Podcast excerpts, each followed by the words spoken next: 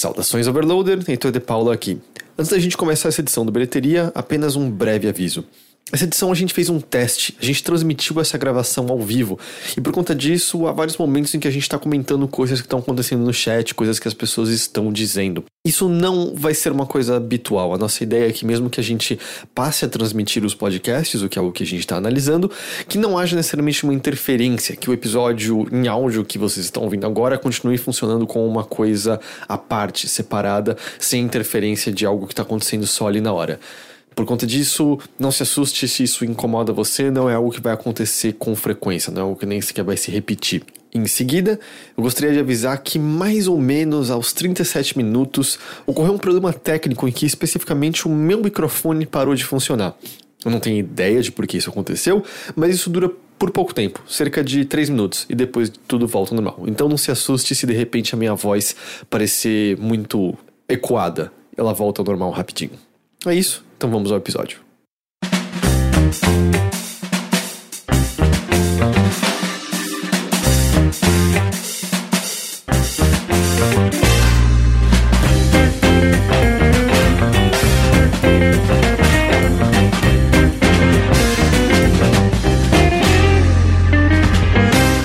Olá e sejam bem-vindos a mais um Bilheteria, o podcast de cultura do Overloader. Meu nome é Caio Teixeira, estou aqui com... Henrique Sampaio. Heitor de Paula.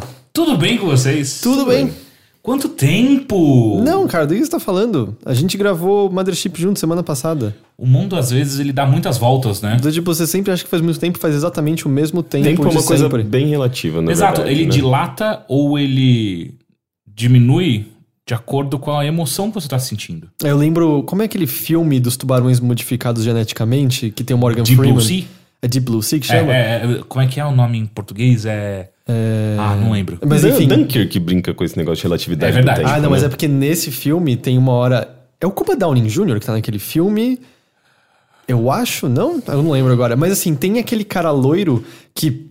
Topical faz um neonazista num filme sobre uma faculdade. Ele mata uma, Sim. uma moça no final Sim, do filme. é verdade, é verdade. E aí tem uma hora que ele, ele... Ele é comido por um tubarão nesse filme. O Morgan Freeman é comido por um tubarão nesse filme. Que- e ele é comido da me- melhor maneira possível. fazendo discurso. É.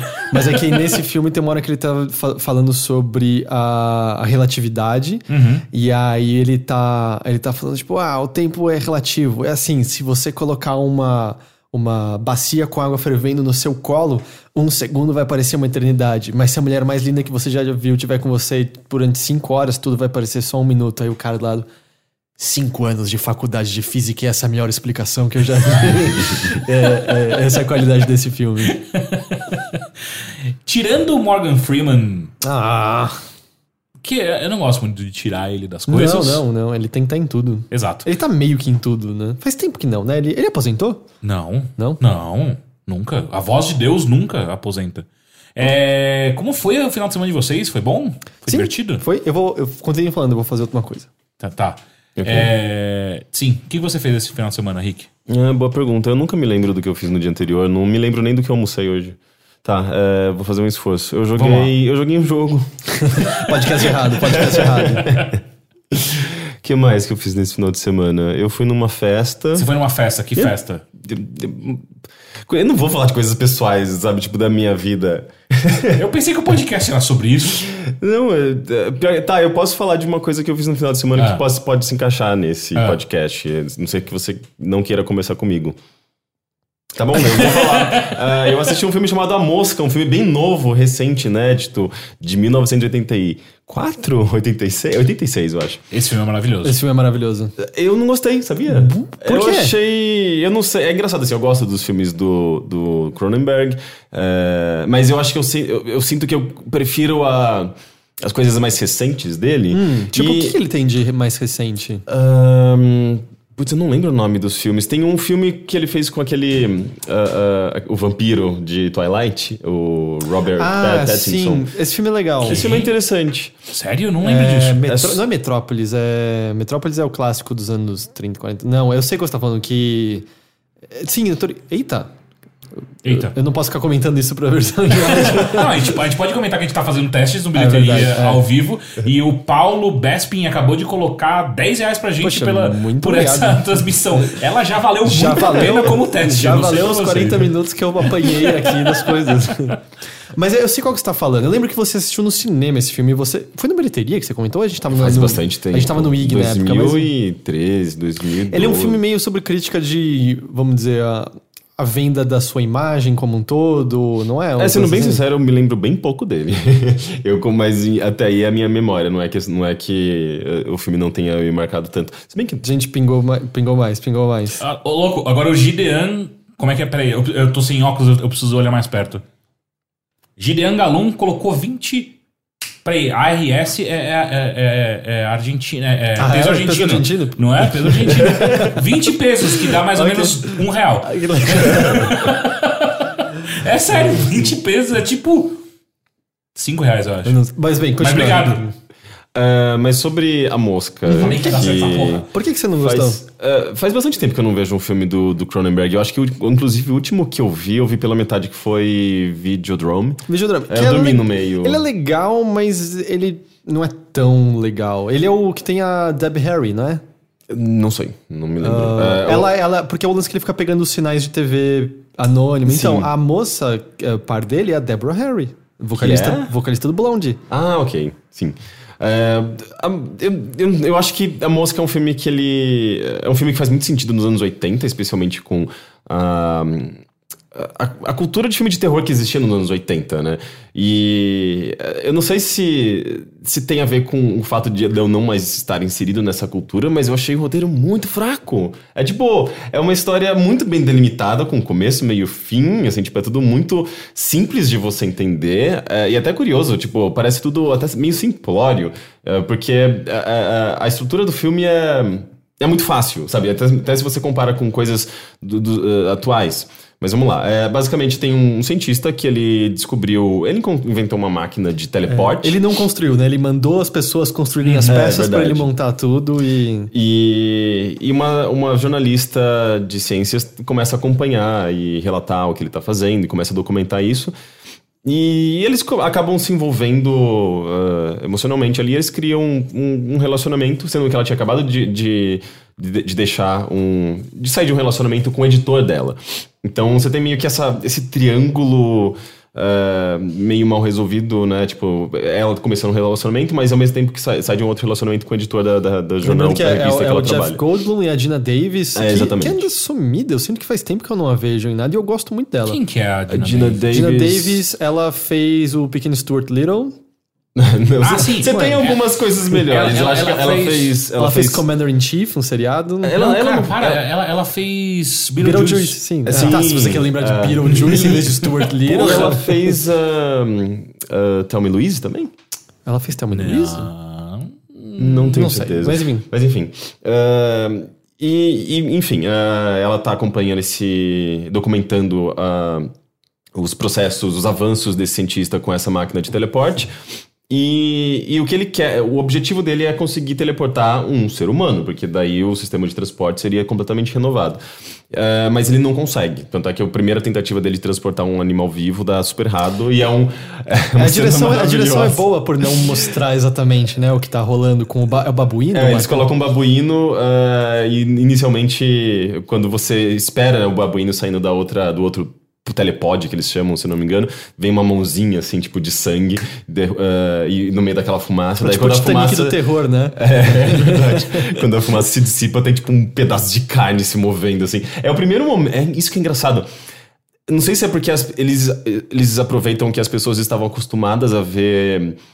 é, é, aquele gore físico, né? Tipo, com muita maquiagem e sangue, tipo, e de... de é, de mentira e, sei lá, espumas, mas é, eles são muito descarados, né? Tipo, tudo que é visualmente grotesco é muito na sua cara, assim. Logo de Mas isso é Cronenberg, né? é, não, Isso exatamente. Mas ah, no- é uma, eu acho que é uma marca da- daquele momento, sabe? É, porque, Porque o Videodrome tem isso, Sim, aquele do... mas, mas outros filmes de terror também tinham isso muito Existence tem isso também, né? Um É bocado. verdade, é dele, né?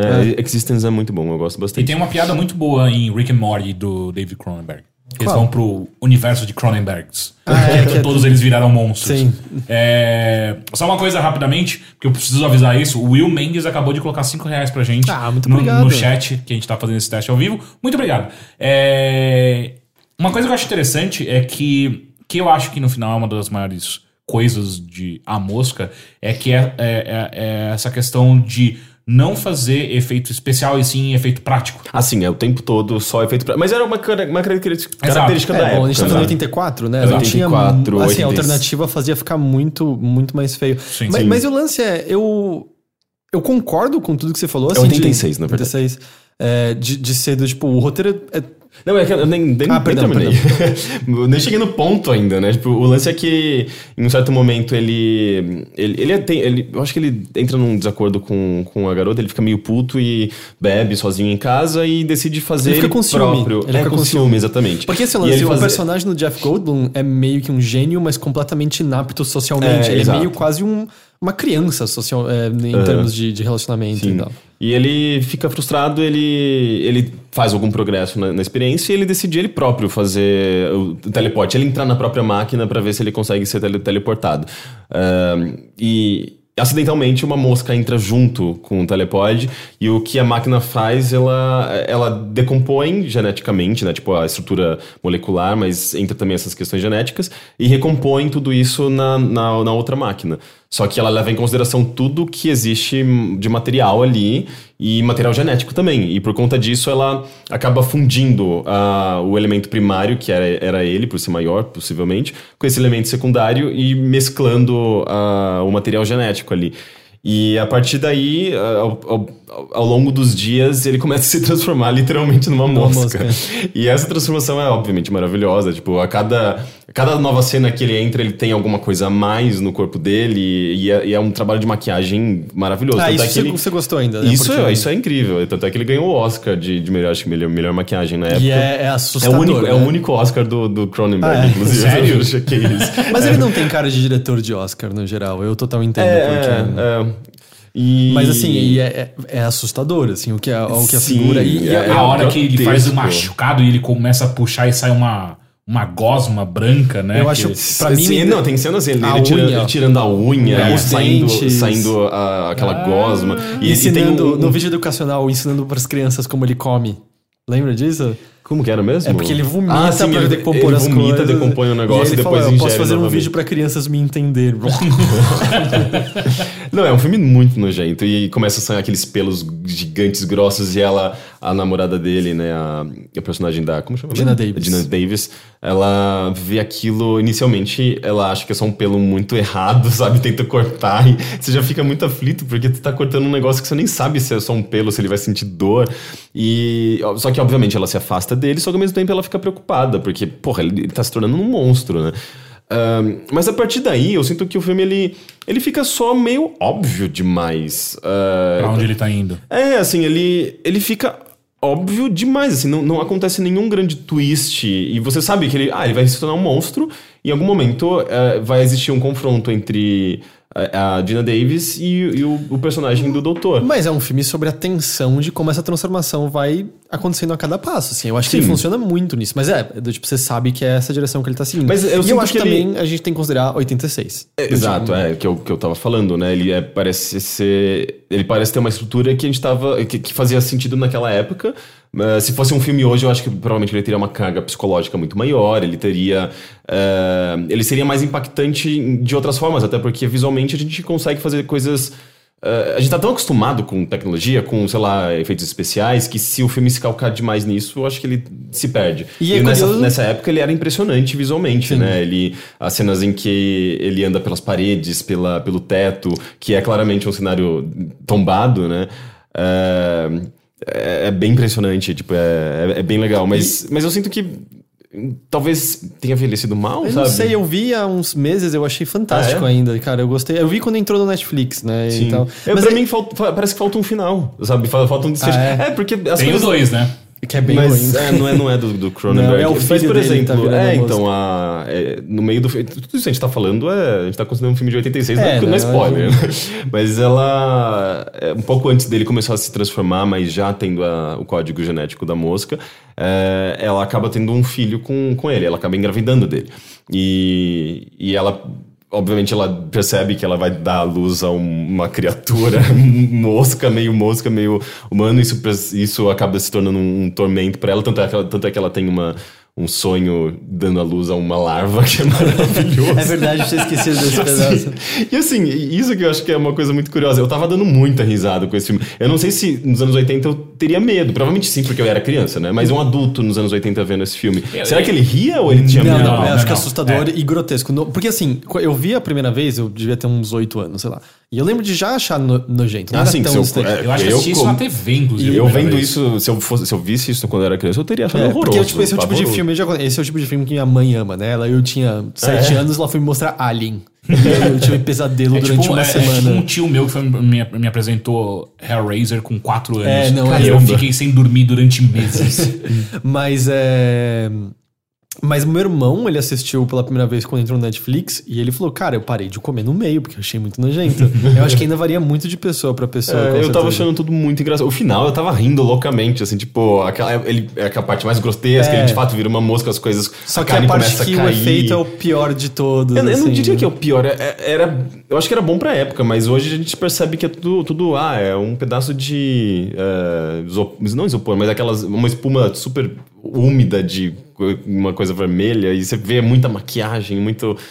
A textura, né, tipo, da pele dele. Eu ficava, eu ficava pensando, como essa pessoa tá sofrendo embaixo dessa, dessas, desse quilo de, de maquiagem. Mas ainda quando ele tá vomitando no, no cara lá, ainda é da hora. que derre- derrete a mão dele. Sim, não, é bem feito, é tudo muito bem feito, mas ainda assim é, é tudo tão absurdo e, e não sei, E- assim, e- tem um- um- uma carga cômica pra e mim. é basicamente um filme inteiro sobre dois homens fazendo idiotices masculinas e criando toda essa merda, né? Porque é só isso. Um, É, ele então. fica com ciúme, aí ele faz a bosta. O outro é um machistão escroto que quer se impor sobre a Dina Davis Uhum. e aí deixa o, a mosca louco. Tipo, só os- se os dois tivessem ficado na deles e tivessem ouvido a Dina Davis, nada teria acontecido de Isso daí é tipo 95% de todos os filmes, né? E a humanidade estaria usando teleporte pra ir de um canto pro outro, É que seria verdade. muito melhor. É, pois é, tanto é que tipo, ele só se torna uma mosca por conta de um desentendimento, uma- um- pelo fato de- de- dele próprio não conseguir lidar com a situação, né? Tipo, de- sai de uma frustração dele. Eu vou dizer essa que acho que a parte que mais envelheceu é a maneira como a gente presumiu que a gente dialogaria com computadores, né? Ah, sim, é.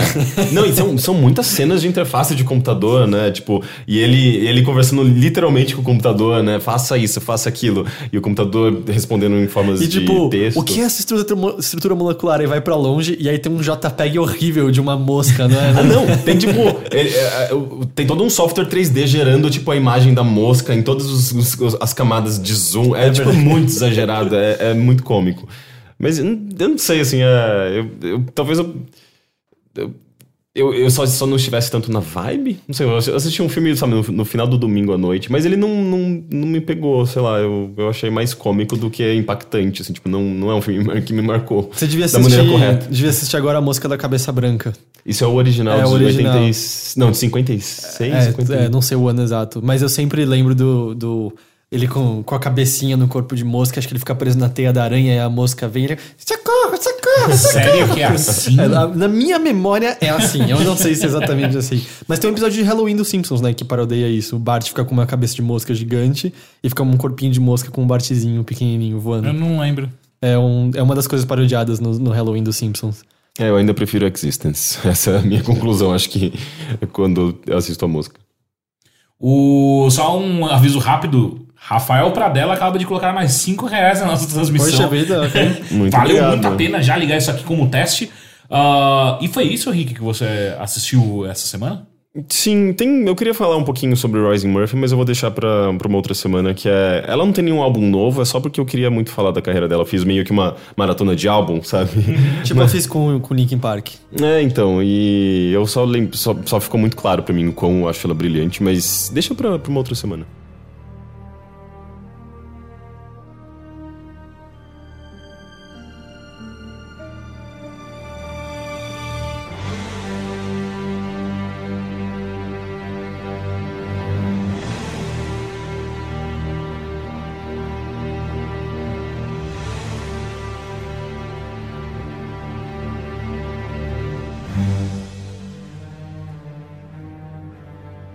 Heitor de Paula. Olá. Tudo bem? Tudo bem. Você prefere. É uma pergunta séria, que eu acho que eu deveria ter feito isso tem uns seis anos.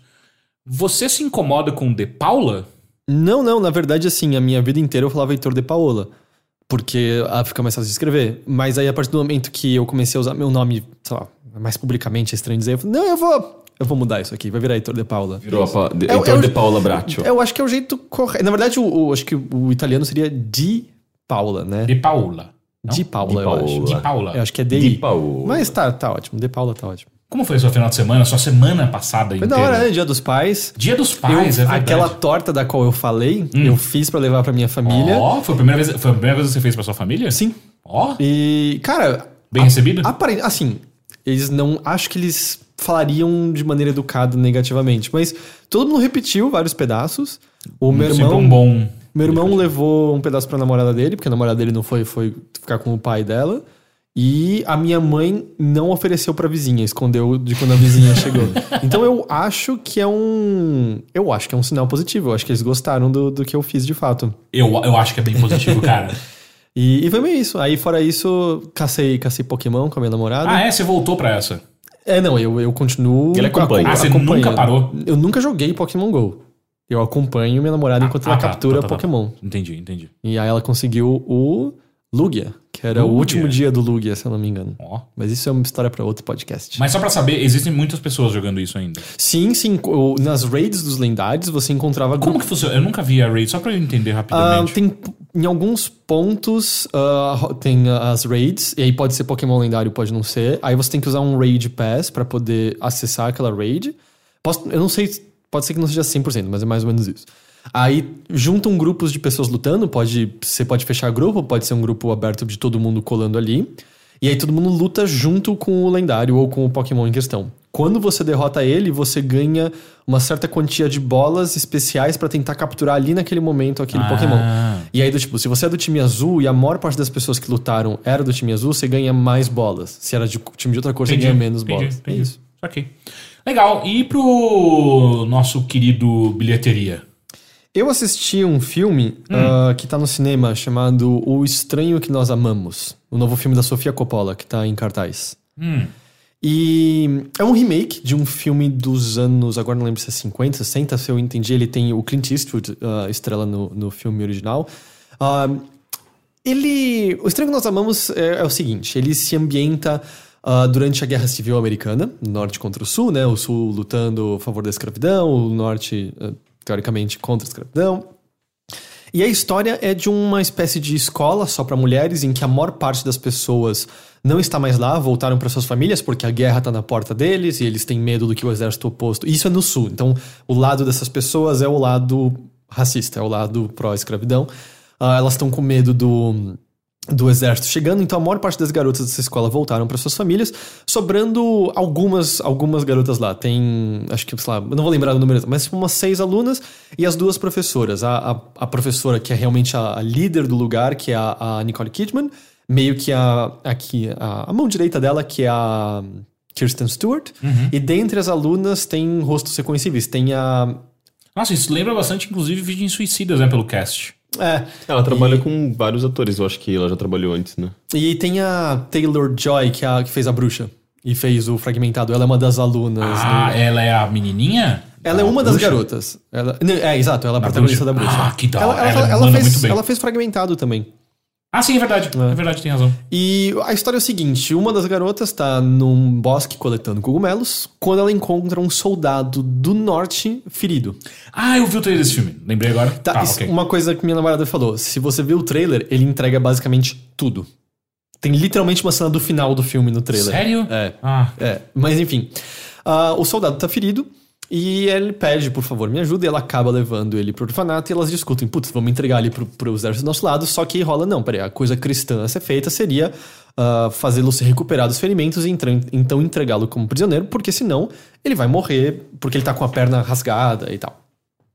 Então elas levam ele, começam a cuidar dele e ele chama atenção. Ele é uma figura diferente, ele é um homem, é o Colin Farrell que, que interpreta o cara. Ele é um homem, elas estão, tipo, algumas delas estão começando a virar mulheres adultas e é tudo diferente e começa a chamar atenção. E começa a rolar meio todas a sua própria forma, querendo fingir que não querem a atenção dele, mas claramente querendo a atenção dele, vendo que, que é aquele, aquela figura peculiar que tá que agora tá convivendo com eles naquele ambiente.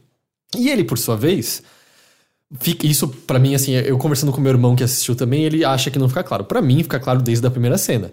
Ele começa a manipular todas elas. Ele começa a falar para cada uma delas uma história diferente. o que elas gostariam de ouvir para que ele seja um homem doce, que seja um homem incrível e de pouco em pouco seja essa figura que causa medo, porque é, elas estando do lado oposto, eles ouvem, ah, todos os homens, os blue bellies, né, os barrigas azuis, são todos estupradores, são todos monstros. Esse cara vai matar a gente na primeira oportunidade, parará, parará e cada vez mais fazendo ele se aproximar. E ele, por sua vez, quer ficar ali, porque ele é um cara que fugiu da guerra. Ele foi parar no bosque porque ele se cagou de medo, porque ele ia morrer, e ele não, tá afim de, de retornar para nada daquilo lá fora.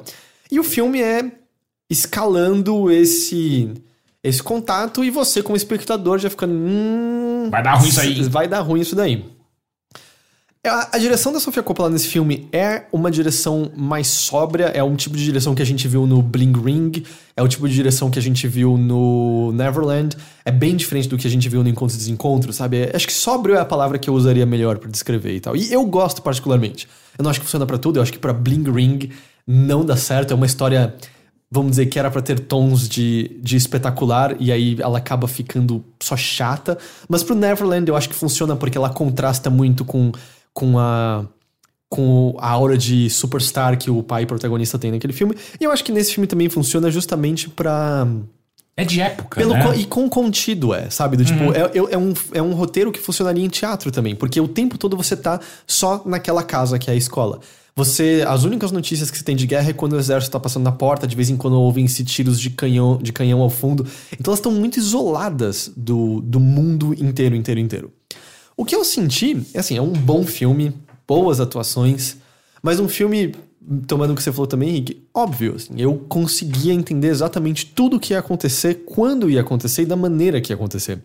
E eu não senti a tensão escalando para aquilo que você sabe que vai explodir uma hora. É, e essa tensão parece existir, pelo menos pelo trailer, né? Parece que, inclusive, é uma das é, é uma das coisas que norteia o filme, porque você vai, vai entendendo que é, pode até haver uma questão de competitividade entre elas por conta uhum. da, do, do, do, De criar atenção. É, da, elas meio que parece que vão desenvolvendo um, uma relação secreta, amorosa, ou tipo algum tipo de paixão secreta entre com ele, né? E isso pode gerar um certo conflito entre elas. E eu não. Eu acho que ele para antes da hora disso.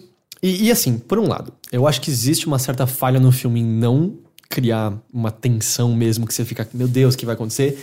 Porém, nesse ponto que você tá falando, Rick, eu tinha saído também do, do cinema meio decepcionado que eu não tinha sentido esse aspecto ser explorado mais a fundo. E eu tava conversando com meu irmão, que assistiu também e, e foi ler sobre. E aí, eu comecei a sentir, eu não, infelizmente não deu tempo de assistir o original, eu quero assistir e falar.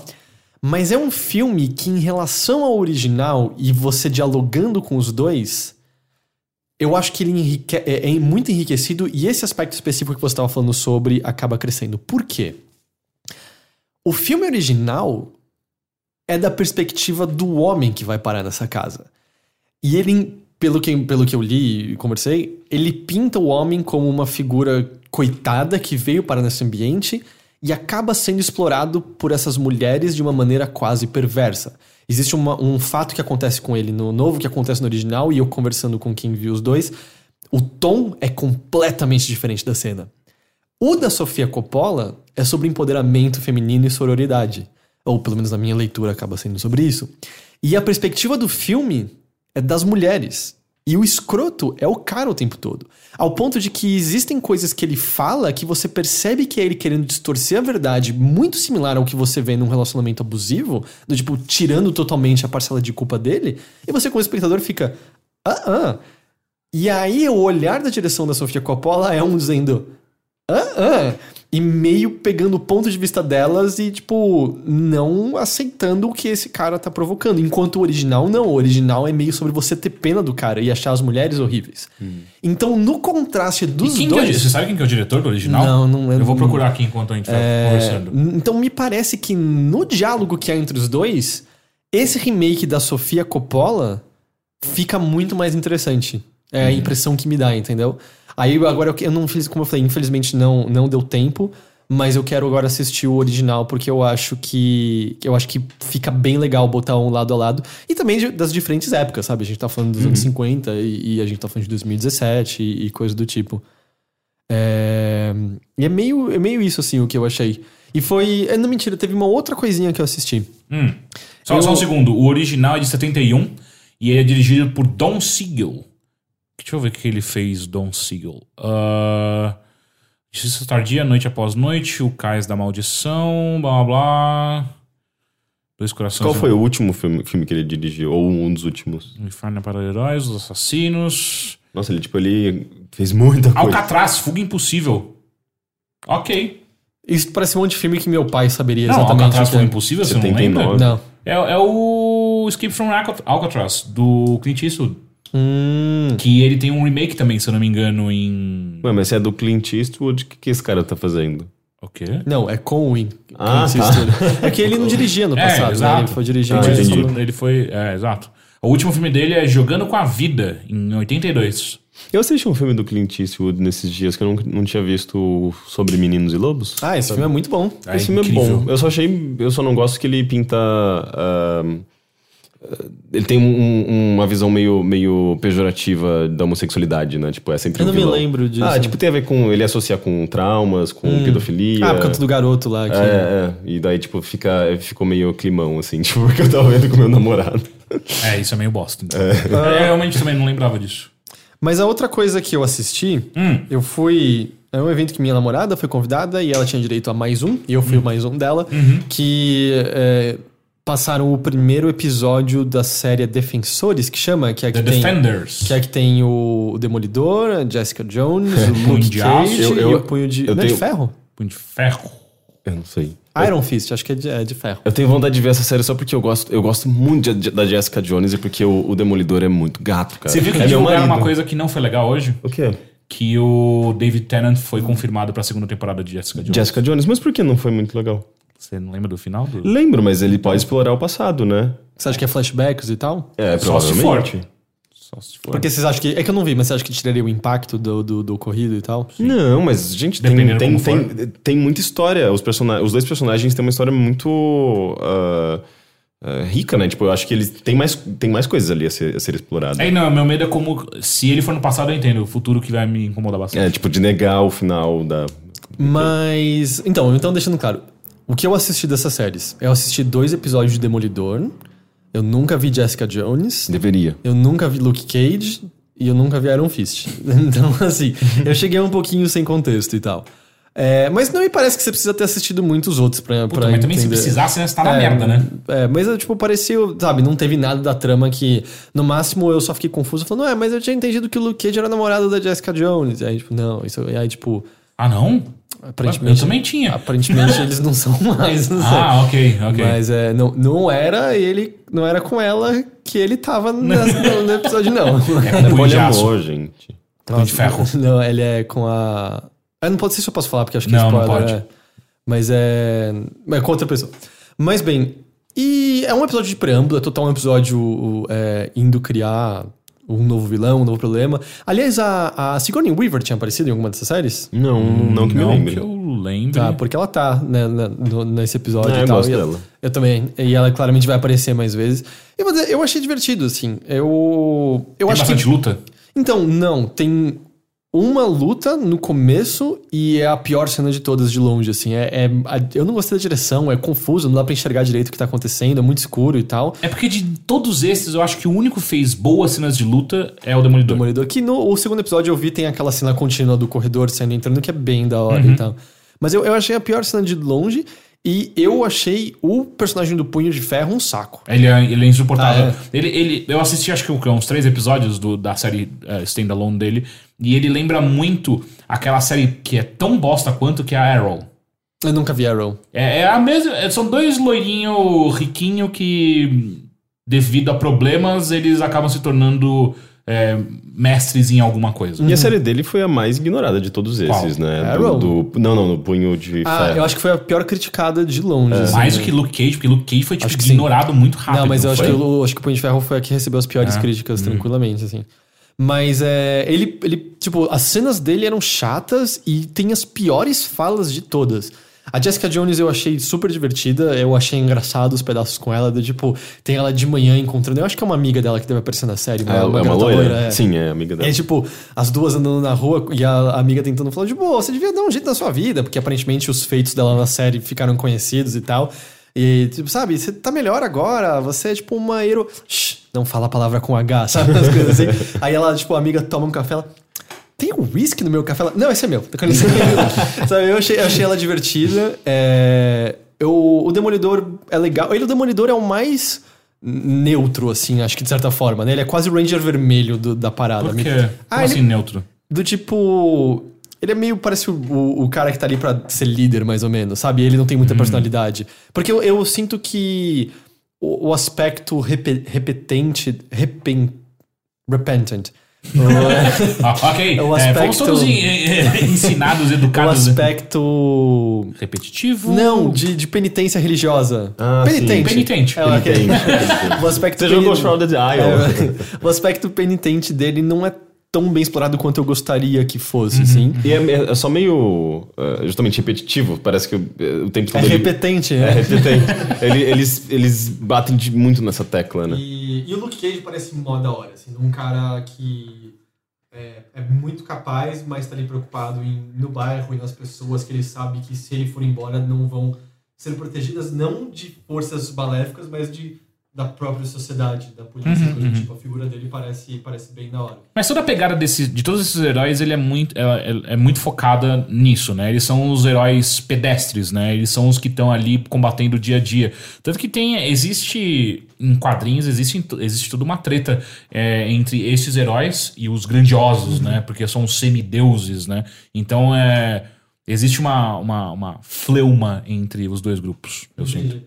Mas aí achei, achei divertido. É, é total um setup para um novo problema. Eles nem. Não é um episódio que termina com os quatro juntos, tipo, vamos nós, sabe? Não, não é do tipo, ainda cada um. Você sabe se esse foi o primeiro episódio ou foi algum o primeiro episódio, Ah, tá. primeiro de todos. É, não é, não é, sabe, do tipo, e assim eles viraram os super amigos, defensores da. Não, é tipo, ainda Eu cada- ainda espero uma série dos Super Gêmeos. Cara, eu aposto que dá pra fazer os super gêmeos serem da hora. Quando era. Não, eu quero que eles sejam toscos iguais. Mas uma forma de um balde d'água. Quando era piada de 1 de abril que eles iam pro Injustice 2, eu fiquei triste, porque seria da hora se eles fossem. Seria demais. É. Mas, sabe, era um setup legal, cada personagem no, no seu âmbito. Eu, eu não sei, eu achei. Tipo, eu não vou dizer que eu saí meio, caralho, eu quero muito assistir os outros, mas eu, tipo, ah, legal, assim, tirando o punho de ferro. E claro, parece que os roteiristas odeiam ele, assim, porque as falas são ruins. Ele é insuportável, ele é um babaca. E ele é o Sir Loras, não é? Do Game of Thrones. Eu acho que ele não tá em Game of Thrones. Esse ator é meio que. Não, não, ele tá no Game of Thrones. Ah, tá? É. Eu, eu não assisti a primeira temporada de Game eu of não sei Thrones. se ele está hoje em dia. Ok. Você assistiu a primeira? Assisti. Ele é o Cavaleiro das Rosas, que derruba montanha na Justa. Ah, é? É. Eu não lembro dele Você lá. pelado no, no Game of Thrones, aliás. Você Hum, bundinha pra você ver o, o quão importante ele foi pra Você mim. viu, você viu a bundinha dele. É? É, aquela, sabe, cena que o montanha parte um cavalo no meio? Nossa, é muito vago pra mim, cara. Eu preciso reassistir. Ok. Mas, mas é isso, eu, eu, eu não sei dizer, comparar com outras coisas, mas, por exemplo, eu saí, acho que eu saí mais assim.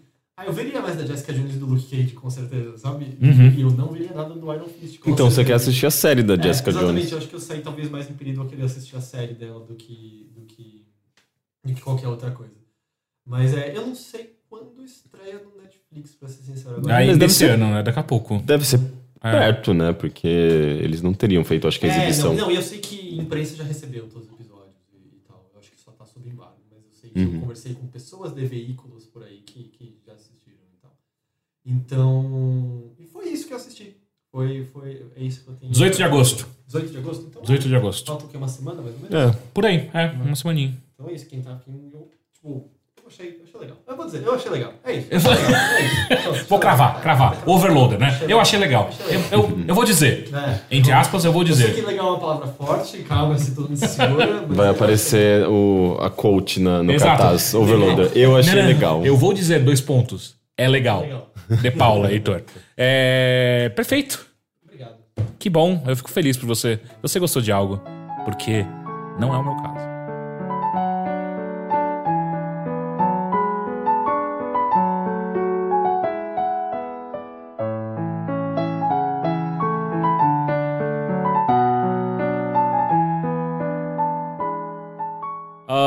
Então vamos voltar às minhas origens. As suas origens?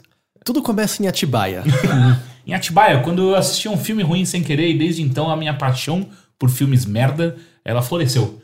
E essa semana eu, eu assisti o que eu diria. Eu não sei se é o pior filme que eu já vi na minha vida, mas ele tá ali bem rival do, do Krampus. Gente, mas, Uau! mas é, porque assim, se, é, é, quando você tá falando do pior filme, tem muitos aí pra con- com- Assim, novo, diretamente. que eu assisti. Podem existir filmes muito piores que eu nunca Não, encostei e, neles. e eu assim, existem filmes ruins que quando eles estão tentando ser bons e eles são ruins, eu acho que é pior do que quando você só vê uma incompetência do começo ao fim. Por isso, tipo, Jeepers Creepers, Olhos Famintos, eu considero um dos piores filmes que eu já vi na minha vida. O tá primeiro? É. Eu Pô, mas acho eu gosto tanto dele. Eu, eu, eu não, não reassisti nos É, últimos não. 15 anos, Eu mas considero um dos piores. E Eu sei que tem que ser factualmente o Krampus é pior. Sim. Mas o Jeepers Creepers me ofende mais. É porque o Jeepers Creepers ele claramente acha que ele tá fazendo um bom trabalho, Não, o Krampus é. sabe que tá fazendo uma merda. O- inclusive, Então esse ele, aqui, ele é, hum, ele vai te irritar muito. ele é produzido pelo Francis Ford Coppola. Ah, é? É, o, o- Como chama? Olhos Famintos. Famintos. Eu gosto do primeiro. É, Ou seja, é um filme que é levado a sério. É, então. É, enfim, hoje eu vou falar de um filme maravilhoso e ele é brasileiro Hum. e está no Netflix. Chama Diário de um Exorcista Zero. Zero ah, é uma quer prequel dizer, isso? Quer dizer que tem continuações? Eu espero que sim, cara, porque... Porque é assim que a gente começa a numerar as coisas. No zero- Não, será que já existe um 1? Aí fizeram esse daí que Então, não existe um, não existe um. Eu- Quem começa eu- com zero, eu cara? Fui, eu fui ler a respeito disso. É, Eu primeiro vou falar do filme e depois eu falo das suas...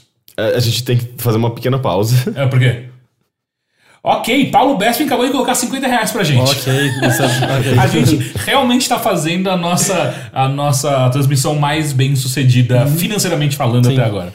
Enfim, eu vou começar Muito então. obrigado, Paulo. Eu, eu, eu vou começar Eu gosto do então. comentário dele, que é o macaquinho, tipo, não falo, não ouço e não, não vejo. É, eu vou começar então explicando o filme e depois eu vou pros bastidores dele, porque eu acho que eles são tão interessantes quanto o filme. Ah, o filme é o seguinte: é a história de um.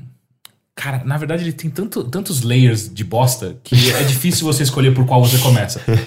Mas vamos lá, ele é um metafilme, porque o que, que é? é? É a história de dois cineastas que decidem fazer um filme sobre exorcismo. Tem vários filmes de terror sobre isso, né? Sim. Tipo, sei lá, desde é, o filho de Chuck. O filho de Chuck é meio que isso também? Não, tem algum Chuck que, é, isso? que é isso, que tem isso. Sério? Mas Tem algum Chuck Ah, é, mas que eu é Assim, eu o parei de assistir, sei lá, no oitavo Chuck, e Qual que deve é estar no vigésimo pouco. Qual que é o oitavo? Eu não sei, eu acabei de chutar O- o o número. filho de Não, Chuck é, o filho de Chuck é divertido. Não, é, não, eu, É, eu ele, gosto ele, ele, de ele virou terrível, né? Mas, mas tem- como- eu sei que tem alguns filmes que são meio meta também de É, terror. mas É o é uma o coisa bem seguinte. comum. O quanto, o quanto existe de histórico brasileiro sobre filme, né, cinematográfico, sobre exorcismo? Hum, eu, sei lá, eu não, não conheço a obra do Zé do Caixão, Toninho do Diabo, coisa É, do tipo. verdade. Eu imagino que É. eles devam ter feito algum filme Eu sobre chuto exorcismo. que é aí onde tá a primeira referência do filme, zero. Tipo, ninguém faz meio que, sabe? Talvez o Zé do Caixão tenha um filme, eu bati sem querer no Aí eu percebi, deu um microfone. soco com tudo. É, é, eu acho que o o Zé do Caixão deve ter algum filme aí no meio e tal, mas só que não tem. E aí esse cara é, decidiram fazer esse filme. Então, ele, ele meio que se baseia em tudo que a gente conhece sobre o exorcismo, que é o exorcista. Então, é, O, do. O, o Exorcista. o Exorcista, o Exorcista, o filme é o Exorcista. Então, assim, ele. Ele meio que o tempo inteiro tá parodiando o ex... não, não parodiando, mas se inspirando, quase copiando o Exorcista. Então é a história de- desses dois caras que chegam numa paróquia e falam assim. E, e- cara, tenta, tenta imaginar tudo isso com os piores diálogos que você consegue pensar na sua vida, sabe? Então, os caras chegam na, na paróquia, na paróquia do- de um padre às 11 da noite e ele tá atendendo os caras lá numa boa. Tipo, ele tava lendo, a, a freira chega, tipo, ó, tem umas visitas aí. Ele pode entrar, tem problema não. Os caras chegam já com tripé. Ou então, conta pra gente a sua história. E o padre, sem delongas, ele simplesmente se ajeita na câmera assim. Tudo começou. e aí ele conta a história de vida dele. Tem algum ator conhecido? Lógico que não. É, e a história. E aí o filme é sobre a história de vida desse padre. Que é. muito pequeno, o pai dele, de novo, muito mal explicado. O pai dele faz algum ritual. Hum. E esse ritual coloca o demônio na vida dessa família. Hum. O É padre- tipo What Remains of Edith Finch. E. É? É tipo É, a maldição sim, da sim, Ah, família. mas ali é uma, uma crônica, Não, não, eu tem, sei, não precisa ter explicação, né? E aí o que acontece é que esse o pai dessa família ele, ele perde ele, ele perde não ele, ele pede pra ser exorcizado e um pouco antes ele não consegue por algum motivo X porque nem mostra isso no filme ele simplesmente volta pra família e se mata na frente de todo mundo ok o filho dessa família que é o padre que a gente tá vendo no futuro ele decide ser padre também e aí o filme dá um salto temporal que é pra quando ele já é padre mas ele ainda não é o padre que a gente tá vendo então não é o mesmo ator Ok.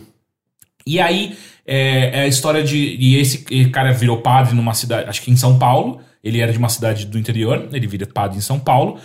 E aí, no meio de, de missas e por aí vai, ele recebe uma- um chamado. Maravilhoso. Que o, o, o mentor dele, aliás, é um- algum coroinha que tá fazendo um curso com o mentor desse padre, recebe uma carta desse mentor pra levar pra esse padre. E aí quando ele chega lá, o, a- o cara abre a carta e literalmente é isso, o, o bilhete. Ele abre a carta e o coroinha chega e oh, o seu mentor te mandou uma carta. Ele pediu pro senhor abrir assim que possível. O cara, oh, obrigado, obrigado, obrigado.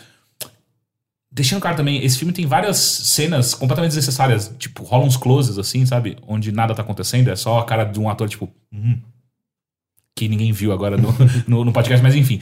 E aí ele abre a carta e a carta é literalmente uma folha de papel dobrada com venha me ver assim que possível. Ah, ok, é um É um telegrama. telegrama. Escrito à mão. Ok. Que o Coronha poderia ter falado, ou então o seu mentor falou pra você assim que possível, tá? Não, mas às vezes é um segredo, não sei. Vai que Qual nin- é o segredo Ninguém você? pode saber. Tipo, o Corinha não pode saber que ele vai lá ver. Puta ele- que pariu, Vai que eles vão transar, sabe? Ninguém Ah, pode saber. E sem falar que a direção desse filme, eu tenho certeza absoluta que é em todos os diálogos, é o diretor deve ter virado pro cara. Você vai falar com ele como se você estivesse querendo transar com ele, ok? Todas as cenas têm uma tensão sexual. Não importa se é um homem ou uma mulher, duas mulheres, um homem e um. Cara, todas as cenas têm uma tensão sexual muito latente. Que eles ficam muito próximos um dos outros, os personagens, falando com lascívia no olhar, saca? É meio assustador. Mas quando você come- começa a parar pra pensar que é meio católico, então você entende, né? E aí o. E aí ele vai encontrar com esse mentor dele. E o mentor fala: Olha, é o seguinte, você conhece os padres, os irmãos Biagio? Ele, ah, sim, os grandes exorcistas. Como se fosse tipo um. Tudo bem. Aí Pô, acontece essa inteiro. linhagem de exorcistas. Mas no que vai acabar ali, né? Porque se são padres, tipo, não vai ter descendente nenhum. É, exatamente. Mas são os irmãos Biagio que já escreveram 26 livros sobre exorcismo. Eles são incríveis. Modéstia à parte, eu já li todos. E aí você fica meio, por que que você é até modesto sobre isso? eu não tô entendendo, mas enfim. E aí o cara fala, ó, então, os irmãos Biagio eles estão procurando descendentes, né? Porque eles não podem ter filhos. Mas eles precisam de peraí. ensinar alguém, descendentes Ah, não, tá. né, entre aspas. Eles precisam ensinar alguém de pupilos. Pupilos, exato. A, a arte do exorcismo. E aí esse mentor fala, porra, e eu, eu falei de você pra eles. E eles querem que você seja o próximo pupilo. Tipo, eles não estavam procurando, é o primeiro cara que apareceu. Eu, "Ah, ok, chega aí. E aí esse cara... você chega em casa, e aí, filhão, coisa nova? Ah, não, ah, mentira, mãe, fui indicado pra um novo trabalho. É, vou ser exorcista. Falaram que eu tenho É isso. jeito. E aí ele começa o que é dito o curso pra se tornar um exorcista. E o curso consiste em ele chegar até a casa de um dos irmãos Biagio, o irmão Biagio vira pra ele, sem nunca ter falado com esse maluco, falando assim: Parabéns, você é um novo exorcista. É, eu trouxe um presente pra você. Daí ele abre uma caixa que tem um, um, um crucifixo que é feito de plástico, claramente. que 25 é abençoado pelo Papa. E ele dá pro, pro, pro padre novo aí. Ele, esse cara nunca testou pra saber se. Legal, esse cara Ele manja. sentiu alguma coisa. Ele sentiu, ele sentiu. É tipo Jedi, né? Ele é tipo um Jedi. Ele sentiu os mito, miti, Os midichlorians. É. As mitocôndrias. Ele sentiu É, as mitocôndrias. mitocôndrias do- do padre. E aí ele fala, beleza, beleza. Então é o seguinte, é, a gente vai fazer o seu primeiro exercício já. Ah, ok. Já leva ele Mas já. essa é a boa lição, é aprende na prática. Exato. E aí ele leva o maluco já pra exorcizar um- uma mulher. E o que acontece? Ela já tava esperando lá na, na, na fila, tipo, da exorcização. Ela tá trancada na casa do maluco. Então começa uns bagulho estranho assim, saca? E aí ele chega lá pra exorcizar a mulher, e aí o demônio, puta maquiagem merda. E aí o demônio aparece, dá um berrão e mata o padre, o mentor, o. o Ih, mas o novo não sabe de nada ainda. Exato, e aí o novo com a, com a cruz de plástico mete na testa do demônio lá, reza uma Ave Maria, literalmente uma Ave Maria. Nem tenta mandar o latim, ele só manda uma Ave Maria em cima ali e exorciza o demônio. Diz a puta que pariu esse cara manja pra caralho, porque porra, na Ave Maria o cara não mandou nem a oração de São Bento, E um é? dos Biagio morreu já. Os grandes, já. os grandes E assim, Biagio e já. é- e Tipo, é- e olha que ele é um mestre no do E exorcismo. vou, e vou né? deixar claro, é, é, é um efeito especial nível mutantes da Record. Não, eu- é- fica claro que esse irmão Biagio era claramente o Luciano e o outro que era o Zé de Camargo. que era o que, tipo, ah, ele, ele não era realmente bom, era o outro que fazia é tudo. maravilhoso, cara. Ele morre com um gritão. É isso. Então, um berrão ele morre. E aí, beleza. O bom é que eu- durante o enterro do irmão Biagio, o padre tá lá, daí chega o outro irmão Biagio. Que não derrama uma mísera lágrima Não, pelo mas ele irmão. sabe que o irmão tá no paraíso, tá Exato, tudo bem. ele vira assim pro cara, tipo, porra, é, o padre vem, é o padre Lucas. O padre Lucas vem, puta, sinto muito pelo seu irmão. Ele, tem problema não, você tem trabalho a fazer. Ele já leva ele pro próximo exorcismo. Porque, cara, esse filme tem que ter exorcismo pra caralho pra justificar, tá ligado? Porque esse padre aparentemente é o maior exorcista do Brasil. E aí eles vão pro Mas tem próximo. muito demônio, então, né? Entrando nas Pra pessoas. caralho, né? velho, não, não, não falta demônio. É. Puta, eu tô lembrando de várias cenas que eu tô esquecendo de contar, mas, cara, foda-se, tem que, ir- tem que ir em fundo. E aí, o que acontece é que o demônio, ele é traiçoeiro, tá ligado? Ele- Sim, sim, é, é- ele é ardiloso. exato, ele é ardiloso. O que, que ele faz? Ele vai endemoniar a irmã do padre Lucas. Porque o demônio tá na família, ele odeia essa família. Ele vai lá e. Hum, ele comprou um Playstation, né? Puta que pariu, eu não sei o que aconteceu, mas malandro, a irmã tá endemoniada. O bom é que. Ah, isso é maravilhoso. Que a irmã fica endemoniada e a família não sabe o que fazer. Puta que pariu. Mas o que, que é Ela estar endemoniada? É tipo virar a cabeça 360 graus? Ainda É- não, tipo, ela ainda não chegou nesse nível. Ela só tá meio delirando. Tipo, ela tá curtindo febre. funk. e- É, ela tá com febre, ela não faz, não faz muito sentido o que ela fala e tal. E aí o padre chega, e aí a família chama o padre, né? E o Começou padre, a sair com e novos o bom é amigos. que, é que não há consistência nos personagens. Então o padre, que é tipo, porra, sou exorcista, manjo pra caralho, eu que faço esse negócio agora. E antes dele se tornar exorcista, ele já era um puta defensor do- da- das forças do bem contra as forças do mal, saca? E aí a mãe liga pra ele, a mãe dele liga pro padre Lucas e fala, pô, sua irmã acho que tá endemoniada. E a primeira coisa que o padre fala, nem fudendo. Não tá, não. Vocês levaram ela no médico? E aí você fica, pô, mas peraí, esse cara, de repente ele se tornou alguém que crê na. na, na- no- Não, mas ele sabe a diferença do Mas só que, gripe porra, em nenhum outro momento, em nenhum outro exorcismo, ele fala assim, ô, a gente já chamou um médico pra saber se Não, tá tudo ele bem. olha e ele já sabe. E aí ele vai Você pra tá- casa. você tá diminuindo o poder só, viagens. Saca só. Aí ele vai pra casa dele, a mãe, tá, a mãe e o marido da mulher estão desesperados. E ele assim, cara, gente, vocês estão exagerando pra caralho isso daí. Não, aí ele nem viu a mulher ainda. E aí ele chega lá e a mulher tá quase virando os olhos pra, pra, pra trás. Isso é febre. E ele, numa boa, assim, puta, precisa de médico, hein, irmãzinha? E fica chamando de irmãzinha. E é estranho, porque mesmo, mesmo sem, sem parecer o demônio ali, rola uma tensão sexual entre os irmãos de uma maneira muito estranha, E um sabe? deles é padre ainda, sabe? Exato, sabe? E é, é tenso. E aí ele faz um teste final, assim, antes dele ir embora, porque ele, ele tá claramente não convencido que ali existe um, existe um demônio. Ele Ele faz um um, termômetro. é, só faltou isso. Ele faz o último teste que é. Pô, mas o nosso pai falou X frase aí. Que ele fala no começo do filme. E aí a irmã fala: Não, ninguém nunca falaria isso. Ele sacou que era um demônio. Puta que pariu. Aí Sendo que o ele demônio entendeu. podia ter falado. É, ele falou isso. Só- É, ele, tipo, ele só podia falar. É, eu lembro, eu lembro como se fosse ontem. é. Era só ele pegar aquele crucifixo de, de plástico e colocar na cara da. da Exato. Tipo, aí- o demônio podia partir daí. Sim, pai, pai falou isso. Ali, tô até lembrando quando a gente comeu arroz e feijão no almoço junto, né? Aquilo foi almoço. Acabou. E, e aí, e aí o, o, o demônio aparece e puta que pariu, fudeu. O demônio apareceu e ele não tava Ah, o preparado. demônio sai do corpo? Não, não, não, não. Daí ele aparece de fato no corpo dele. Aí ela entra no, no modo endemoniada mesmo. Inclusive, uma cópia completa de, de O Exorcista, que ela começa a pedir pra ele, pra ele foder ela e por aí vai.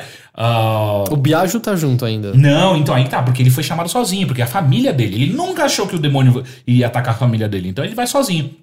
E aí ele, ele tá fudido, porque ele não tá preparado pra isso. Ele não, não, não levou o, o crucifixo de plástico dele. Ah, por que, que ele não levou um crucifixo? Cabe em qualquer lugar. Exato, porque ele é um estúpido. E esse cara é o, é o nosso grande exorcista do mundo aí. Não, ele é pupilo ainda. Mas ele, ele, ele é da linhagem É, agora, ele né? já superou um dos Biagio, né? Em quantidade de exorcismo, né? E aí ele tenta fazer um exorcismo lá que não funciona, porque a Ave Maria com esse demônio não funciona, com os E, outros sem, funcionava. sem- não tá ungido pelo Papa, né? Exato, e ele não tinha nem, a- nem água benta. Que ele tinha? Nada. Ele juntou dois gravetos e É, deve, foi- deve dar certo. É, foi meio. Ele tentou botar a mão na testa e aí o demônio quase pregou ele. E aí não rolou. Mas enfim, e aí no final, assim, tipo, puta que pariu, fudeu, todo mundo vai morrer. Ele consegue realizar o exorcismo, só que não é completo. O demônio vai pro marido da mulher. E aí fudeu, porque a mulher tava amarrada até então. Então ele eh, meio conseguia se lidar com aquele negócio que ela tava- amarrada. Agora, quando o demônio vai pro maluco que não tá amarrado, bicho, o bagulho.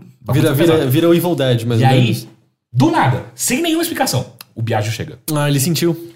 Sem falar que eles estão em outra cidade, tá? Não é tipo São Paulo, ele tava num bairro X. Ele Não, tava ele em outra de- cidade, ele foi de mula. Pois é. E aí, cara, o Biagio quase morre. Outro. Cara, eles são muito incompetentes. Na- no final, você começa a perceber que os irmãos Biagio só são famosos porque eles são os únicos que fazem. Eles Isso que eu tentam. falado, tipo, pra ser, o um- resto. pra ser o maior exorcista, sobreviveu um, pelo visto. Porque. Tu- Você já vira, tipo, caralho, você é o cara que mais manja.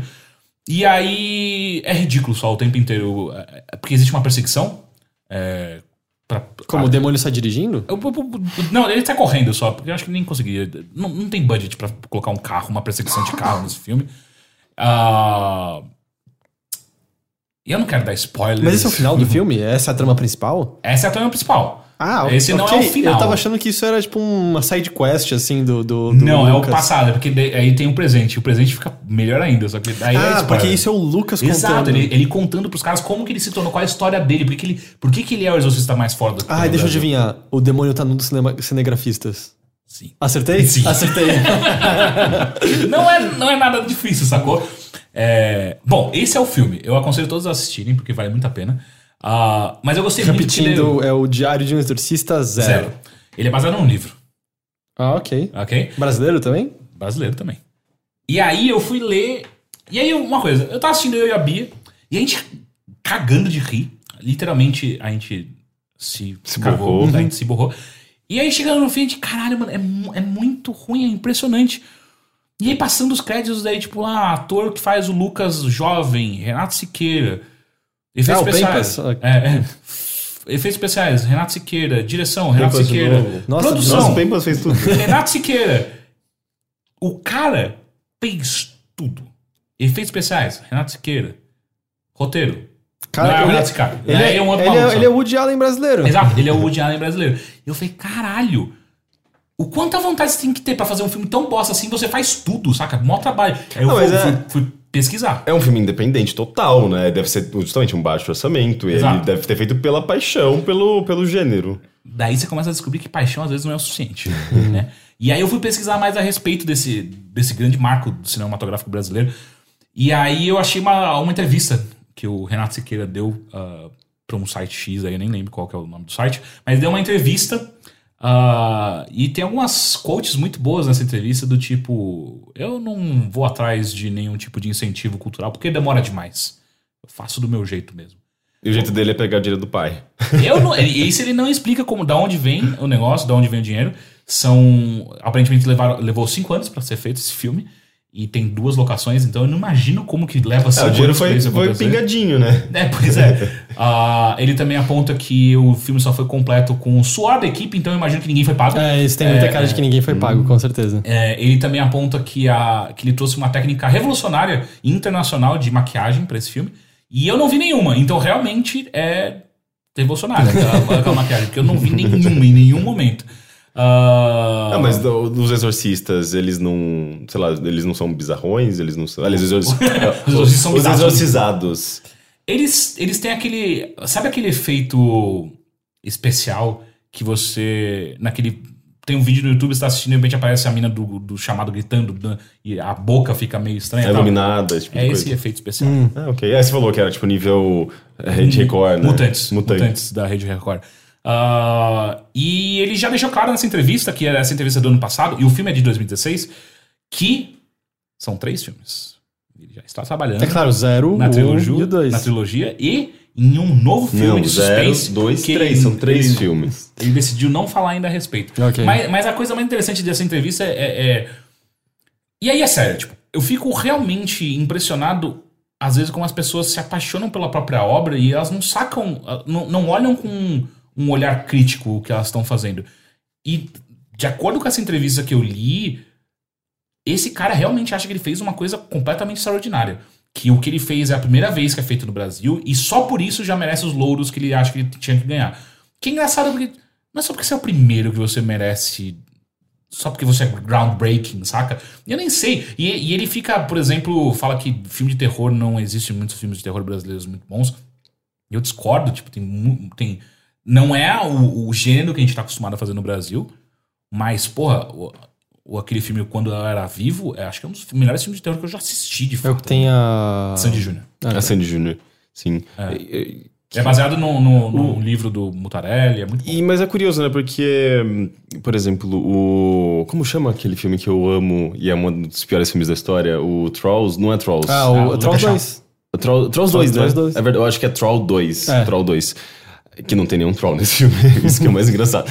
É, o diretor desse filme também, ele. Ele, Ele defende, né? ele defende, dele. assim, fortemente. É um italiano, ele, ele acha que ele é um incompreendido e que é, as pessoas é, que riem não entenderam o filme e tal. E é o filme é um grande lixo, Não, mas é é, um, lixo, é. um lixo lindo, assim, delicioso. Tipo, é Mas, ele- maravilhoso. mas o E- lixo sabe que é lixo? Ou ele no filme ele tenta não ser lixo? Eu Não, acho que eu ele acho tava que ele tentando a não ser, sério. porque ele, ele ficou. Porque existem, por exemplo, documentários sobre Exato. o filme ser ruim. E ele não admite que o Não, filme é, seja exa- visto dessa maneira. exatamente. E eu acho que deve, deve acontecer a mesma Cara, coisa. eu acho que a gente tá olhando isso acontecer. Eu tô muito feliz de fazer parte da história, sabe? Porque realmente é, é impressionante, assim, como os diálogos não fazem sentido, são pulos lógicos que também não fazem o menor sentido e ah, os atores, pô, cara, você não tinha dinheiro pra contratar ator foda. Eu entendo, não é fácil você fazer isso, mas não dá pra falar que aquilo só, só porque eles fizeram amor à, à camisa, sabe? Que é o suficiente pra que seja um bom filme. Terminaram sabe? um projeto, né? Tipo, um projeto que tem Exato. começo, meio e fim e acaba é um produto concreto, mas isso não quer dizer que ele é, É. uma coisa É, é, boa. É, é, é, exato. Então, não sei, parecia muito que eu tava assistindo um TCC, saca?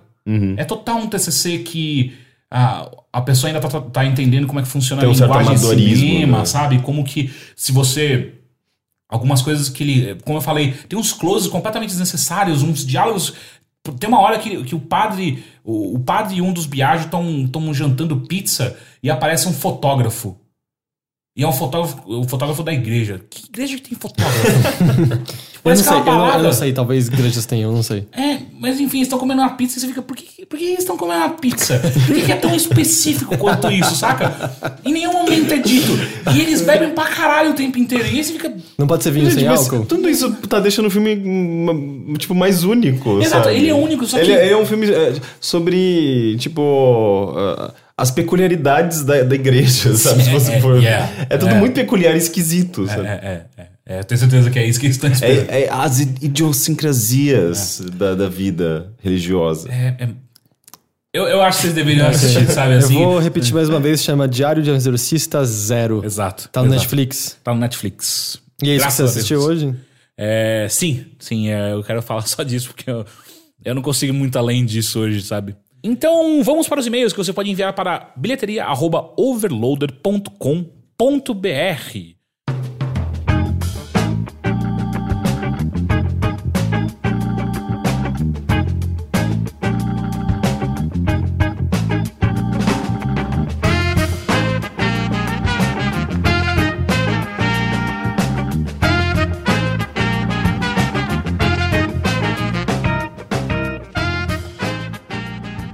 primeiro e-mail que enviou foi Arthur Mauro. Ele diz o seguinte: Olá, overlindos do meu coração. Aqui quem fala é Arthur Mauro, grande fã de vocês já tem uns anos. Me senti impelido a mandar um e-mail depois de ouvir o último, último cast que, portan- que, contanto que a sala de cinema passe a mensagem do filme, está tudo ótimo. Eu não poderia discordar mais do Teixeira. Eu não lembro o que, que eu É que falei. a gente tava falando sobre como a gente não liga muito pra sala de cinema Ah, ser boa. Tipo, eu concordei também que eu não ligo muito pra sala ter tela grande, Ah, som sim. melhor. É, tipo, dane-se, na TV, na TV pra mim tá ótimo. Na minha opinião, a sala de cinema deve passar por deve passar toda a experiência diferenciada de ver o filme normalmente. Pelo contrário, basta você ver na sua TV, em casa ou no celular. Eu, como morador do Rio de Janeiro e viciado em cinema, não vejo um filme numa sala normal faz anos. O fato é que uma sala com som 360 de alta qualidade ou com uma tela IMAX, cadeiras confortáveis e uma boa pipoca fazem sim da experiência de ver de ir ver o filme uma coisa bem melhor. Eu vi Transformers 5 na sala 4D, 4DX. Nem sabia que existia 4DX. Além de Ele ser explicar. 4D, é X Ah, tá. ainda. Ele né? vai explicar o que é. Pra testar e acabei gostando do filme pela experiência divertida que foi estar na sala com cheiros, água no rosto e cadeiras ah, que balançam de acordo com o movimento de câmera, saquei. Eu vi Baby Driver na sala X Plus com som 360. Só pra deixar claro, esse podcast não é patrocinado por nada disso, tá? Ah, eu vi Baby Driver na sala X Plus com som 360 e, isso- e é, aliás, é isso, e isso fez do filme uma experiência muito mais impactante do que o normal. Além de que, tirando a sala 4DX, 4DX que fui para testar, então estava disposto a gastar mais, as salas IMAX ou X Plus eu pago 15 reais no máximo em cada ingresso. Então não tem por que não apreciar a experiência da melhor forma possível. Eu notei a diferença entre salas quando sem querer vi Mad Max numa sala normal e depois fui ver no IMAX. Me arrependi profundamente quando vi o abismo que existe do impacto de uma sala boa em um filme. Bom, espero ter ajudado em alguma coisa expondo minha opinião. Sou um grande fã do trabalho de vocês e acredito que se fizerem o teste vão entender o que digo. Um beijo, um abraço e muita felicidade pro Barbudinho Zangado. Barbudinho. Porra, eu não consigo discordar mais de você, cara. Não, não, eu, eu concordo bastante com ele. Nossa, eu, eu acho impossível eu conseguir discordar mais de Gente, alguém. mas a experiência é claramente diferente, porque você, Eu você- acho que é se, você, diferente. se você tá se, se sentindo confortável e você tá numa, sei lá, numa, numa sala que tem de fato um som eh, de qualidade, sabe? Tipo, Uhum. que tem, tá bem distribuído. eh, quando tudo tá funcionando perfeitamente, é Uhum. muito mais imersivo. Você vai, você vai apreciar, eu acho que muito melhor, você vai ter menos coisas te incomodando, que, ou que po- possam eventualmente te incomodar. Nada pior do que um som estourado Ah. ou alguma coisa, tipo, sei lá, tipo uma, uma tela pequena que, sei lá, você tá muito longe ou a tela simplesmente não é grande o suficiente, você acaba tendo mais distrações, assim, tipo, até no seu campo de visão Então, mesmo. eu, é que sei lá, eu.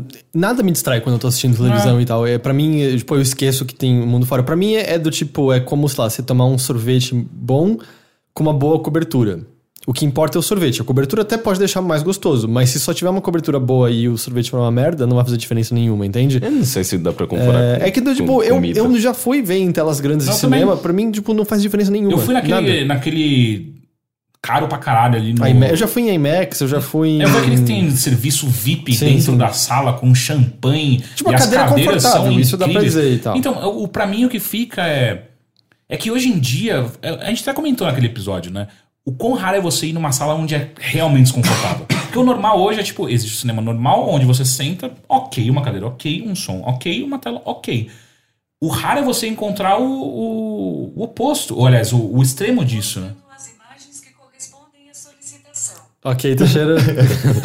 Aparentemente o meu celular tá escutando tudo que eu falei. O Google vai procurar todas as salas de cinema. é, todas as agora. salas de cinema confortáveis. É. Mas sei então é lá, por cada um é cada um. Também, Ah. cara, se ele curte, ótimo. Não, É, vai eu- fundo, Eu não assiste. sei, por exemplo, o conto da Princesa Kaguya que eu assisti no Cine Sesc, em São Paulo, é uma sala bem tradicional. Não é a sala mais moderna do mundo. E aquele filme foi, eu acho que duplamente. Ele já é um pouco cansativo, embora seja um filme maravilhoso. Mas é, ele foi mais cansativo ainda pelo fato de eu estar me sentindo meio desconfortável, sabe? Eu acho que isso acaba impactando um pouco da sua experiência. Óbvio que se você tá numa sala que tá fazendo pelo, pelo menos o mínimo ali, sabe? Deixando confortável e, e tal, é, você prestando atenção no filme e o filme te envolvendo, você já não vai. Já é suficiente pra você apreciar o máximo dele. Mas eu sinto que você tendo uma experiência mais impactante, esse negócio vai te, vai te marcar mais, sabe? Você vai gostar mais ainda. É, a, a única coisa que, que fica pra mim é que eu não considero ir pro cinema como um programa completo, sabe? É, que eu não, preciso. assim, não é um da ritual, Exato. assim. Eu não preciso. na- Nada disso. Geralmente minhas idas pro cinema, elas não são programadas, elas são tipo, ah, não tô fazendo nada, quer ir agora não sei. Vamos, ok. E a gente vai. Não existe um. o- exato, o rito, sabe? Tipo, o cinema eu preciso da minha pipoca, eu preciso sentar exatamente no centro da sala. E pior que quando eu compro pipoca, eu acabo com ela antes do filme começar. Sim. Eu nunca tenho pipoca durante o filme. e Eu, eu não gosto de pipoca, então. Você não gosta de pipoca? Não. Que estranho. Eu, eu- eu não ligo. Eu gosto mais de ter alguma bala, alguma coisa assim pra, pra, durante. Enfim. Próximo e-mail. Quem mandou foi Vinícius Liucci. E ele diz, ou Vinícius, enfim. Estudante de engenharia de- da computação e desenvolvedor web. Ouvindo o episódio 129, um ouvinte perguntou de animação pra vocês. E me lembrei do, mara- do maravilhoso One Punch Man. Que tenho certeza que iriam gostar, principalmente o Teixeira. Está na Netflix com boa dublagem, segundo meu amigo. Aproveitando o e-mail, gostaria de puxar um assunto. Com o advento da en- entidade Netflix facilitando a vida para ver filmes e séries, não, não parece que ultimamente tudo que bomba foi feito pelo Netflix ou está na plataforma? Estou começando a imaginar isso como um monopólio do, do que as pessoas veem. Ah, por favor, Heitor, termine de ver Westworld. O final explica o motivo de parecer arrastado e acredito que o Henrique iria gostar também. Então, sobre One Punch Man, é, acho que todo mundo aqui já assistiu, né? Eu aguentei quatro episódios. Eu acho que eu. Eu achei ruim. Ah, eu- é de um cara carequinha? Sim. É. Nunca vi. Eu gosto muito desse. desse Eu achei que é uma piada repetida todo episódio. Eu achei maravilhosa. É... Aproveitando o e-mail, gostaria de puxar um assunto com o advento da entidade Netflix. É, sobre o monopólio Netflix. Ele é quase monopólio, só que já está existindo mas ao uma mesmo outra tempo, onda, né? Ele mesmo cita o Westworld, que foi gigante e é da HBO. Uhum. É, a gente, tipo, Game of Thrones é gigante, é da HBO. O Handmaid's Tale, todo mundo tava falando sobre, era da. do Da Hulu Hulu. lá fora, não sei qual é a A emissora gente falou sobre isso nesses dias, não falou? Ou ele tá puxando o mesmo assunto? A gente- eu lembro da gente comentando esse Não assunto lembro há dois ou três episódios. Mas é, tipo, várias séries, tipo, Breaking Bad foi gigante há pouco tempo e não era do Netflix.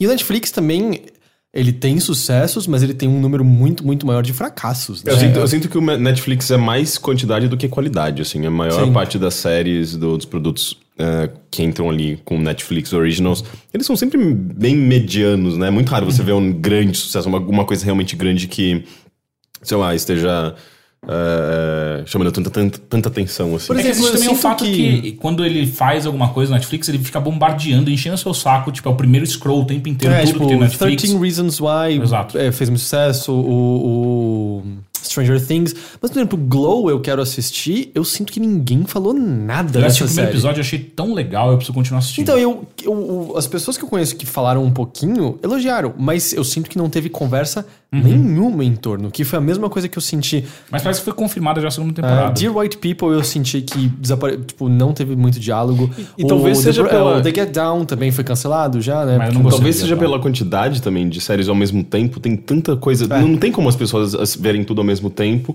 e falarem ao mesmo tempo das mesmas coisas. E eu até falei sobre o lance do, do Westworld, assim, eu não duvido que melhore, mas eu, eu assisti quatro episódios, eu dei chance, não ficou bom, pra, pro meu gosto, é, tem muitas outras coisas, sabe? Sim, eu não sim, vou sim, insistir mais no que não, não, não tá bom pra mim. Não, e outra, é, é, a gente tem coisa demais pra ver e você não precisa ver tudo, sabe? não é a gente chegou ver, num né? ponto no qual a gente não precisa falar das mesmas coisas, acompanhar as mesmas coisas, sabe? E não é só ver, né? A gente tem que ler bastante coisa, tem que jogar bastante coisa e tudo isso toma muito tempo, né? O... Isso é uma coisa sobre a- o monopólio do Net- Netflix. É algo que tem seus dias contados, né? A Disney já, já anunciou que tá fazendo seu próprio. Isso vai ser engraçado. Disney já falou que tá fazendo seu próprio serviço de streaming. HBO tá cada vez mais interessante. É, a Disney vai Amazon- tirar tudo, né, do, do É. Netflix. a Amazon tá, também já tem coisas legais sendo feitas por- pela própria Amazon. Então o que a gente tá sentindo é que. É verdade, a gente falou há pouco tempo da American Gods, que tá Exato. Amazon Prime. O que eu sinto que vai acontecer daqui a pouco, e que também é, é é chato, mais do que preocupante, é em algum momento você vai ter que olhar e falar assim: puta, será que vale a pena eu continuar pagando os 30 reais é hoje, né? Uhum. Netflix? Ou pagar 10 reais pra HBO e 10 reais pra Amazon e 10 Se reais. for esse valor, claro. Exato. Eu acho que tá 25 Netflix no... Ah. Não, Shell, não. Shell, não. É, enfim, eu acho que a gente tá indo muito mais pra um lado de ter vários serviços de streams do que só o Netflix englobando tudo. Próximo e-mail, Matheus Martim Bianco. Olá. Ultimamente vocês têm comentado bastante sobre o que assistiram na Netflix. Inclusive eu acabei assistindo Midnight Diner Talk, Talk Stories, que vocês comentaram esses tempos. Achei bem interessante, inclusive. Rapidamente, queria perguntar ah, se vocês já assistiram o filme que está na Netflix com o nome de 7 minutos para- depois da meia-noite. É, a, Monsters, a, a Monster Calls no original. E também a série Chef's Table. Eu não lembro de terem comentado sobre eles. Mas Se eles, sim, eles não são do Netflix, né? a Monster, Não 7 sei. minutos depois da meia-noite não. Chef's Table sim. É. Ok. Eu, o Chef's Table eu quero assistir, tá na É minha lista das coisas legal. que eu quero ver, mas não deu tempo. Esse outro eu nunca tinha nem ouvido falar. Mas é esse tipo de coisa, né? Tem muitas coisas da minha Exato. lista e aí acaba não É, dando tempo. o, o- a mosca eu assisti numa dessas, sabe? Por, tipo, eu olhei minha lista e tava lá e falei, ah, verdade, deixa eu dar uma chance pra esse aqui. Sim. Ah, a série. é, eu não assisti o filme, ele fala rapidamente do filme. Se não, o filme é sobre um garoto que está passando por um momento de dificuldade, pois a mãe está com câncer e muito mal no hospital. Achei emocionante e bem diferente de como foi abordado. E a série Chef's, Chef's Table, ela é muito legal porque ela, elas são, são, acho que 12 episódios, cada um sobre especificamente sobre um chefe que eles escolhem. E o, acho que é o segundo ou terceiro episódio, que é o chefe que é o mentor da Paula Carrossela. Ele é um dos- uma das coisas mais bonitas que eu já vi, assim, sobre comida e tal. Ele é muito foda. Enfim, próximo e-mail e último. Olá, eu sou o Luiz, tenho 19 anos, moro no Rio Grande do Sul e sou estudante de jogos digitais. No Bilheteria 134, vocês falaram sobre inteligência artificial e sobre como a possível destruição humana por conta disso. Mas o que eu queria falar era sobre o que o Teixeira falou. Facebook desliga inteligência artificial. Ah, meu Deus, tantas pessoas me mandaram. Porque Ah, é? logo depois que, que, que aconteceu o episódio, desmistificaram a coisa do Facebook. Não Então- foi nem um pouco terror- aterrorizante como parecia. né? Exato, é. Enfim, vamos ver. O Facebook desliga a inteligência artificial que criaram, que criaram linguagem própria para se comunicar. Isso foi amplamente divulgado e difundido erroneamente como algo muito incrível, mas na verdade não é tudo isso.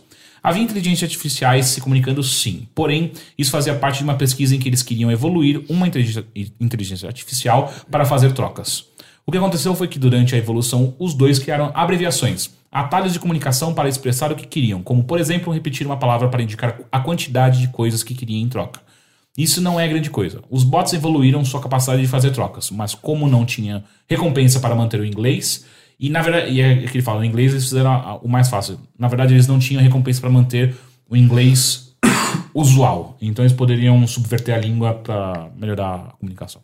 E bem, o Facebook vai desligar esses bots, mas vão ligar outros com parâmetros de aprendizado diferentes. Sim, foi amplamente divulgado erroneamente. Depois eu fui ler de fato o estudo que o Facebook fez. E na verdade, ah, esse- essa- esses AIs que estavam ligados eram bem burros, na real. Ah, só que permanece uma, uma frase, não, né? Mas uma- um pensamento que o Elon Musk compartilhou é que quem tá mexendo com isso é o Mark Zuckerberg. E ele não manja absolutamente nada. E isso que, segundo o Elon Musk, é a coisa mais perigosa e assustadora. Quando você bota um- um- uma bomba nuclear nas mãos de uma criança. Tipo, ele não sabe exatamente o que ele tá fazendo e ele tá simplesmente testando coisas aleatoriamente sem ter os parâmetros necessários e cuidados pro Elon Musk que deveriam ser tomados com esse tipo de É, coisa. mas não é ele que tá lá, né? É tipo é a equipe dele que ele contrata e paga com muito dinheiro. Ah, não, sim, mas só que. Assim como não é o Elon Musk que está fazendo as grandes descobertas, é ele que financia, mas só que existem como você pode guiar, né? Tipo, eu quero fazer essa. Eu quero botar esse dinheiro para que essa pesquisa atinja tal coisa. E, e, segundo ele, o que ele tem visto o Facebook colocando é, não tem exatamente o objetivo mais interessante. Talvez. Enfim. Estes foram os e-mails. Esse era o último? semana. Foi, o- foi o último. Ok. Achei que tinha mais um, viajei. Tava- eu tava preparando psicologicamente pra mais um, agora eu tenho que me preparar psicologicamente pro final. E esse foi o bilheteria. Qual é o 141? 136. 136. A gente tá quase no 14. Ah, como eu falei, foi, foi um teste do Foi um tipo. Não, eu não, não acho que o próximo Mothership já vai estar ao vivo nem nada do tipo. A gente só tá vendo e eu tenho que repensar algumas configurações, tenho que repensar se esse é o melhor ambiente mesmo de todos. Eu, na verdade, eu já sei a resposta pra isso. Não, não é esse. Eu tô Ok. pensando em outro lugar pra gente fazer as transmissões. Legal, mas deixa seu Mas- comentário aí pra gente também, pra, pra gente saber como é, o que você achou, o que falta, o que melhora e por Ah, não, vai. mas eu, eu sei que você vai falar do áudio e Ah, não, sim, eu sei, mas às vezes é tipo, ah, puta, tem que mudar a câmera de ângulo ou coisas do tipo que a gente pode. Mas, mas enfim, foi um teste, foi divertido. Foi. ah, e, bom, foi, foi legal. Tá bom? Então isso aqui encerra você. Eu, vou, eu, eu ia fazer isso. É. Muito obrigado, senhores, novamente pela presença de vocês. De nada. E de você também. Muito obrigado. Até semana que vem, gente. Tchau. Tchau. You out there to take away my fear. I haven't lost my hope, even though I am so far from my home. I believe.